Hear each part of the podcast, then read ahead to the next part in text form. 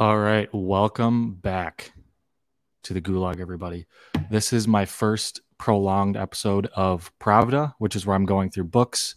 Um, if you guys watch the intro video that I did to this segment, I was just basically defining what liberalism was. I'm going to go through the intro of this book today.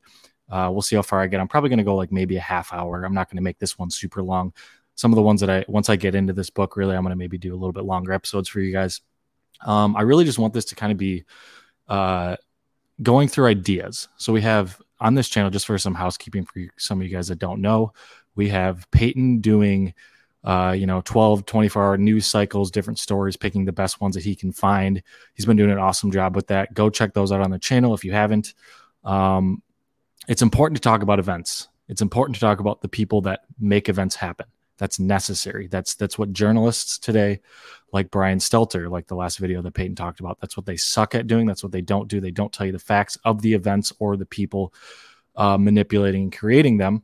In fact, they do just that. They manipulate stories and they tell you wrong things that are happening in the world and in, in, with these events to really just get you to buy their narrative that's really fueled by their ideology, whether these people know it or not, whether these journalists know it or not, whether they're just getting paid off and being told what to say. Someone behind the scenes is manipulate manipulating people and doing this. So it's important for that to happen, which is why I'm glad to have Peyton here doing this. What I want to do is talk about the underlying ideas behind the events and the people so that we can, when we see events happening, we're not only able to notice when we're being manipulated, but we're able to understand why we're being manipulated. And obviously that's a point right there that you have to understand why in order to understand that it's even happening in the first place. So I am specifically going to pick books that I feel like do that the best. Um, and that's really what this whole segment's going to be about. It's going to be kind of like a, if you guys like listen to the Jocko podcast, how he just sits there and he reads through books and he takes his time. That's essentially what I'm going to do. I love that format and I think it's necessary and I think we need more of that. And yeah, so that's what I'm going to do. So I, if you guys didn't watch the original segment or the, the intro, little intro seven minute clip that I did, I, uh, it's this book, Cynical Theories by James, Lil, James Lindsay and Helen Pluckrose. They're brilliant people. Also, sorry, there's a train going by and I hope you guys can't hear that through the microphone, but um yeah it's by James Lindsay and Helen Pluckrose, and they wrote this book called Cynical Theories. It's about woke ideology, it's about modern leftism, and it's defining all the different uh underlying presuppositional beliefs and worldviews that make up what we're seeing today in our politics and in our social and cultural atmosphere and all of that stuff. So this book, for anybody that hasn't heard of this book, go pick up the book and read along. It's amazing. I've read through it once before. It's been, you know, a month or so since I've since I've read any of it. So I'm just kind of going to start fresh and like read it along with you guys and comment like comment as I go is essentially what I'm doing. So we're going to start off. I'm going to kind of recap for you guys that didn't hear the intro here. So basically, Uh, they start off, and it's a great place to start. It's really the place to start if you're going to talk about this thing, defining what liberalism really is, because you hear that thro- that term thrown around a lot, especially by people on the right or in the center, you know, even even moderate left. It's thrown at the fringe radical left as if it's an insult, but the term liberal is actually a good thing. The pr- liberal principles are good. They're necessary. It's what our founding documents in the United States were based off of, liberalism. And they define what that is. They say the main tenets of liberalism are political democracy, limitations on the powers of government, the development of universal human rights, legal equality for all league, for all adult citizens, freedom of expression, which freedom of speech is a necessary part of that. You need freedom of speech in order to, to be able to think clearly, which is why the left is so hellbent, the radical left, not liberals.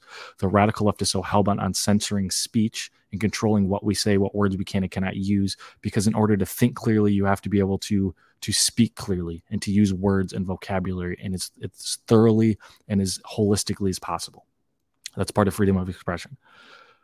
Respect for the value of viewpoint, diversity, and honest debate.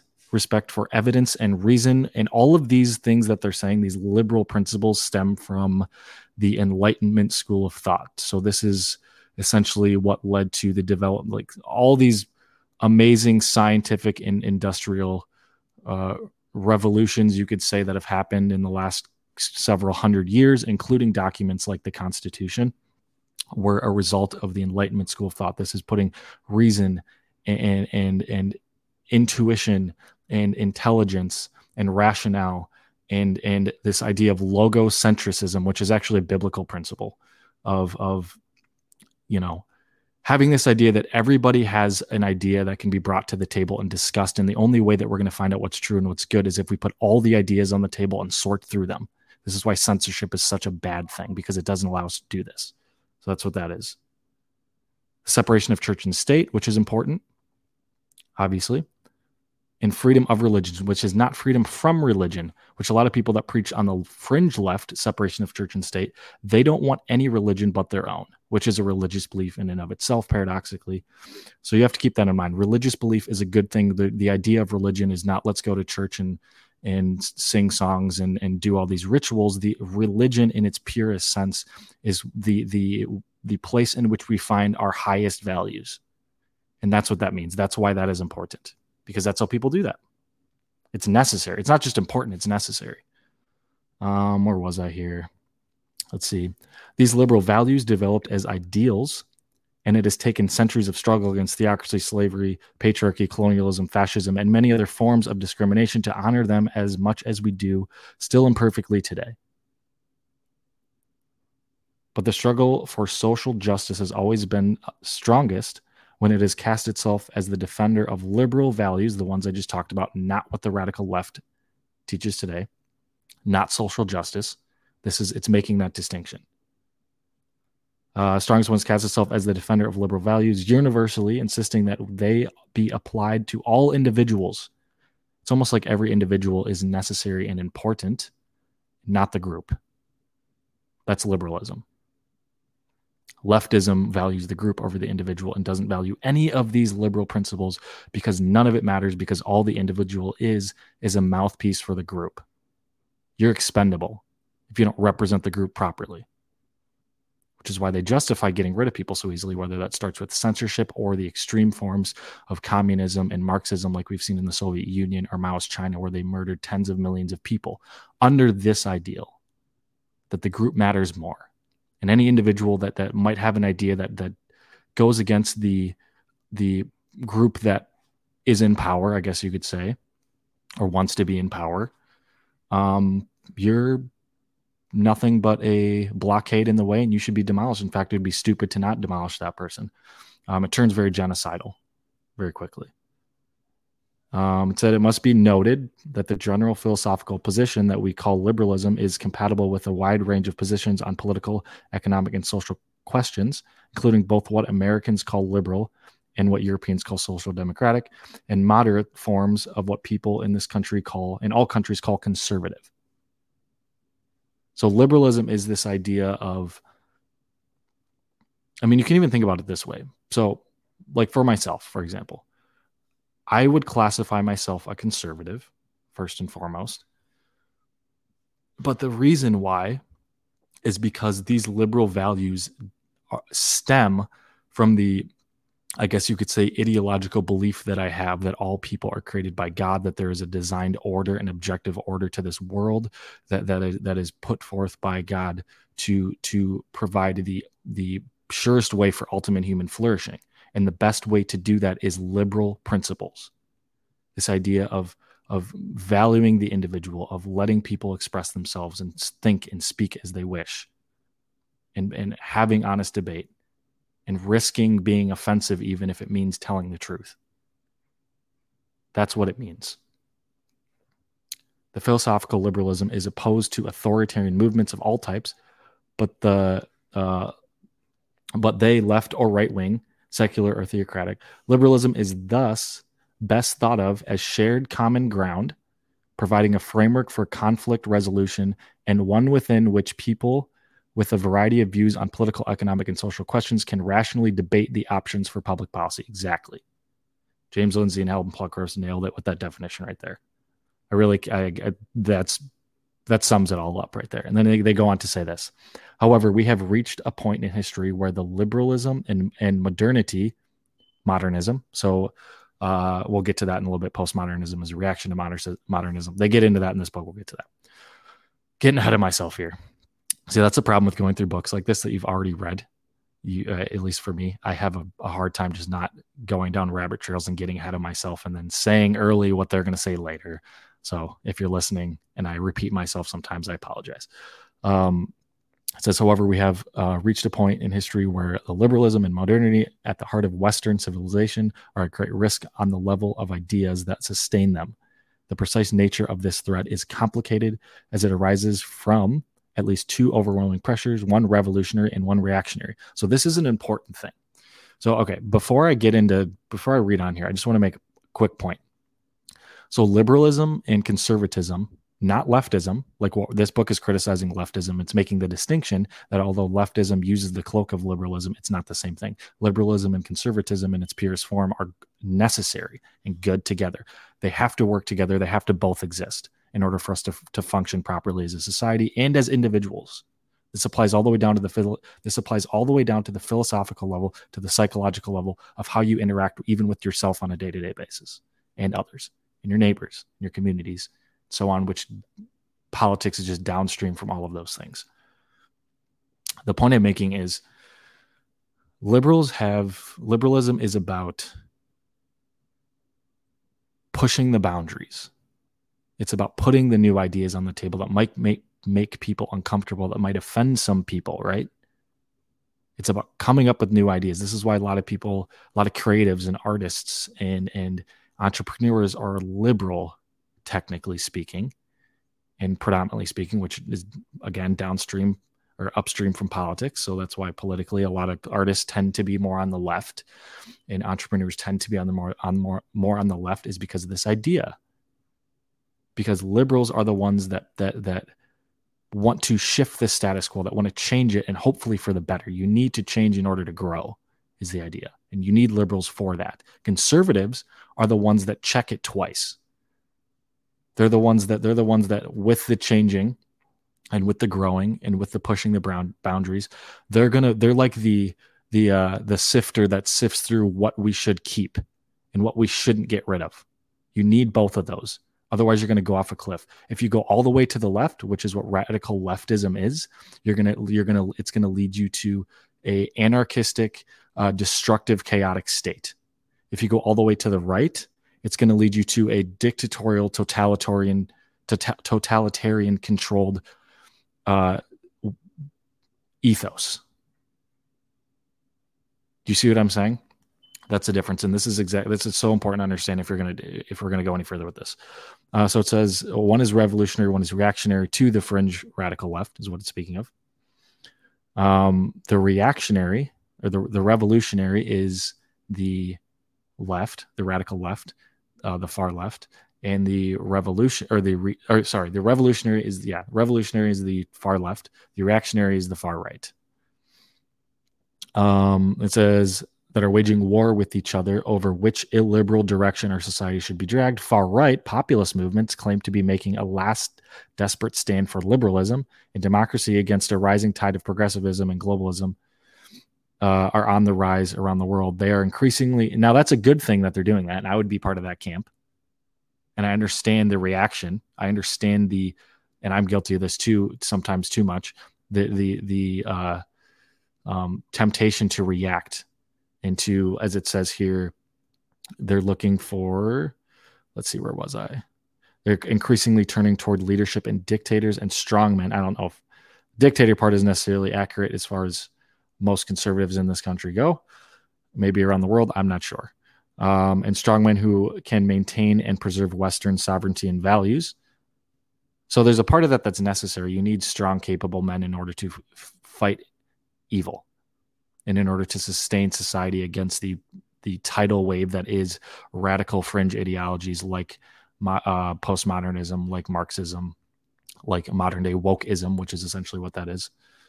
So I understand that, and I understand why people would want to react, and almost I understand why people would want to go too much to the right in that manner. I'm not saying it's good to do to go all the way that way, but I understand the reactionary uh, nature of it. It's kind of like what the, the, I don't know if you guys know anything about this. I know a little bit about this because I went to one of these schools in high school. Um, it's a fundamental Baptist school. They're very strict. you know, very strict on dress code and modesty and music and everything you could think of. They're very, very, very strict. And the, the the way that started, the fundamentalist movement, the fundamental Baptist movement, was a reaction to the ever-increasing leftist uh, uh, ideological wave that was seeping through evangelicalism in the United States in the early nineteen hundreds. So these ideas, even that we're talking about, these ideas of oppressor versus oppressor, proletariat, bourgeoisie, these uh, uh, these like neo-Marxist ideals were seeping through the church even back then. And the fundamentalist movement arose because it was almost a pushback and a reactionary, kind of like what he's talking about here, a reactionary mo- uh, movement against that. Now they went too far. So that's an example of going too far. But I understand it's the, the, the starting point of wanting to distance yourself from that is a good thing, right? Um, where was I here? I'm reading this on my phone, so sorry, guys. Uh, I lose my place here. Let's see here. And then it says, meanwhile, far-left progressive social crusaders, big air quotes around social crusaders, portray themselves as the sole and righteous champions of social and moral progress, without which democracy is meaning, meaningless and hollow. These, on our furthest left, not only advance their cause through revolutionary aims that openly reject liberalism as a form of oppression, which we'll get to. A lot of this stuff that I'm reading, it's going to sound confusing, but then they'll explain everything they're saying in pr- pretty good detail. So just bear with me here. um, These on our further left not only advance their cause through revolutionary aims that openly reject liberalism as a form of oppression, but they also do so with increasingly authoritarian means, seeking to establish a thoroughly dogmatic fundamentalist ideology regarding how society ought to be ordered. So that is exactly what modern-day wokeism is doing. It's not about liberalism. It's not about tolerance. It's not about diversity in the true sense of the word. It's about control. And that's it. It's about control. It's like this. I heard a good example of this. This is actually James Lindsay, uh, the author of this book. So I was listening to his podcast. He has a podcast called New Discourses. If you guys are listening to this and you're looking for a podcast to listen to other than this one, go check out New Discourses. It is my new favorite podcast. He goes in so much detail about this. James Lindsay is absolutely brilliant with this stuff. Um, but he was talking about modern day wokeism, and he used this analogy, and it's probably the best analogy that I can think of that I've heard describing this. Modern day wokeism is like a virus. It's like a virus. And there's actually, he was reading, there's a, I think he released it this week. It was his newest one on there. And it was about a paper that was written by a uh, leftist academic. I don't remember who it was or exactly when it was written. It was written, I think, I want to say like two thousand seventeen, two thousand sixteen, sometime back then. But it was this it was this person and they this author, and they were describing uh, their ideology, this far left ideology, as a cancer and a virus. And they were saying it as if it's a good thing and they're proud of it. And they were saying any reaction to that is proving that the virus is just and good, and that that, that viruses attack hosts to dismantle them. You always hear this these phrases on the left: dismantle the system, disrupt, dismantle, destroy. This anarchist, these, this anarchistic language. It's like a virus. That's what viruses do. They t- attach themselves to a host and they destroy everything they can until the immune system comes and destroys them. Now, what is the immune system in this, in this analogy? The immune system is the reaction to the virus. It's the, the it's the, it's the liberal or right of Joseph Stalin Uh, reaction to this virus. So the, the the this far left ideology is a virus that is attacking our ethos in the West. It's attacking our liberal principles, the principles that give us freedom, that give us freedom of, of trade, freedom of choice, freedom of of expression, freedom of freedom of privacy, freedom of religion, all of these things we enjoy on a daily basis and don't even notice. That's how good it is. We don't have to think about it. It's so good. Woke ideology wants to take all that, dismantle it, disrupt it, and destroy it, and bulldoze it over. And that's straight from the mouth of these people themselves. If you read through even like Saul Alinsky or Antonio Gramsci or Max Horkheimer at the Frankfurt School, if you read these people's work, or even uh, Karl Marx, read the Communist Manifesto if you guys haven't. This is exactly how they describe their ideology. It's about destruction. It's about disrupt, destroying the current system to implement their new one. And their new one is a rigid, fundamentalist, radical ideology that will wipe out anyone that stands in its way. And the the the, the immune system, the thing that attacks the virus. And what do what do immune systems do to viruses? They eat them alive and kill them. That's what they do.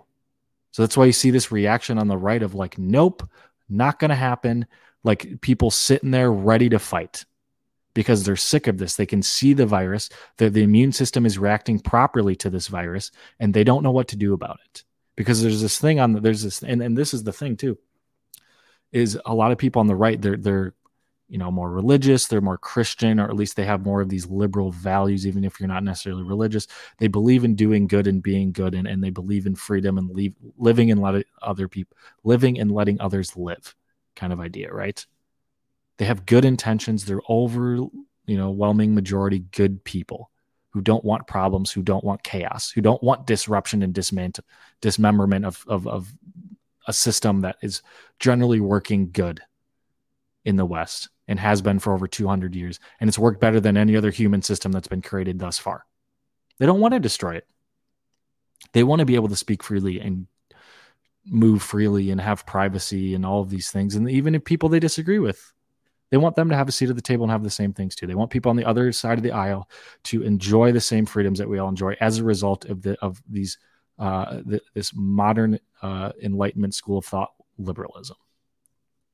And so what these radicals do that are that are planting this this ideological virus in our system, especially in our education system, which we'll get into that later in this book, um, is the the people on the left here, the radical ideologues, they are they they know that. They they use your good intention, they use your good intention to not want to fight, and they use that against us.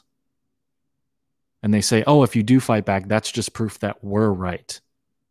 That's just proof that if you do, if the immune system does react against us, the virus, that means we're in the right. That means we are being oppressed. Therefore, listen to us more. We're going to use that more as more fuel to the fire to destroy. And they play the victim. It's like if you get, it's like if someone comes up to you and punches you in the face, and then you punch him back, and then the person that you punch back acts like the victim and cries, you know, whatever. That's what they're doing. It's wrong and it's evil. So what I'm saying is there should be a reaction to this. The hard part is to know how far to react or when to react or just how to react in general to this woke ideology, which we're going to get into that. That's exactly what this book is about. And this is kind of an intro as well. I'm just going through the first couple paragraphs of this book here. Um, but yeah, it's it's there's so much chaos to deal with. And trying to sift through how to order through it is the hardest part. And a lot of people, that's the thing about, that's another thing about this woke ideology, is it preys on people that don't have an aim, that don't have a goal. It preys on people that are emotionally vulnerable. It preys on people that are, have a change of state in their life, especially young people. This is why it's so dangerous in the education systems, because it preys on people that, you know, let's say you're going to college, you're moving, you're moving to a different town you've never lived in, you're around people you've never been around. You're having all these ideas thrown at you that you otherwise wouldn't. Just those things alone, just the idea of moving and completely changing your social atmosphere from, from one state to another, you're going to be more emotionally vulnerable. You're going to be more susceptible susceptible to uh, ideological change. And they they it's the same thing that cults do, where they take that, those kinds of people, and they manipulate them. And they say, hey, we have the antidote for this emotional stress that you're under because of this change in your life. And they give them all these little reasons why. And then they prey on those people. It's dangerous. It's so dangerous. And it, it, that's the that's why I'm doing these episodes. That's why I'm doing this segment specifically, so we can recognize when it's happening, understand it, and actually have a backbone to fight against it. Because if we don't, they're going to run us over. That's the thing too about this woke ideology, is it's hard, it's, it's hard to fight them. Because if you fight back, they're going to play the victim. And if you don't fight back, they're going to win. And they're going to keep bulldozing. And then if you fight back, like I said, they're going to play the victim, and then they're going to use that to just keep bulldozing farther. So it's like, what do you do? It's frustrating. Anyways, I'll leave it at that today. This is more of an intro again as well.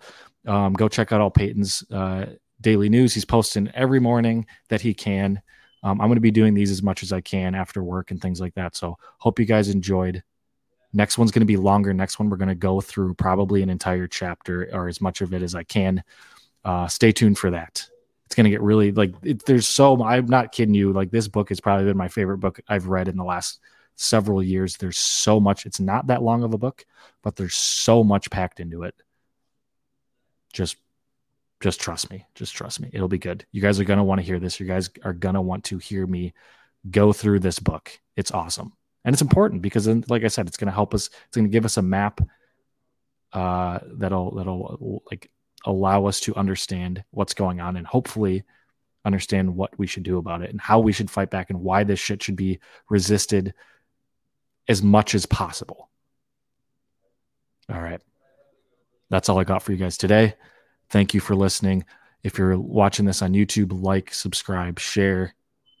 If you're on Spotify, Apple Podcasts, hit notification bells, follow, whatever you got to do. I don't know how all these platforms work. You do what you got to do. Thanks for listening. We will see you next time.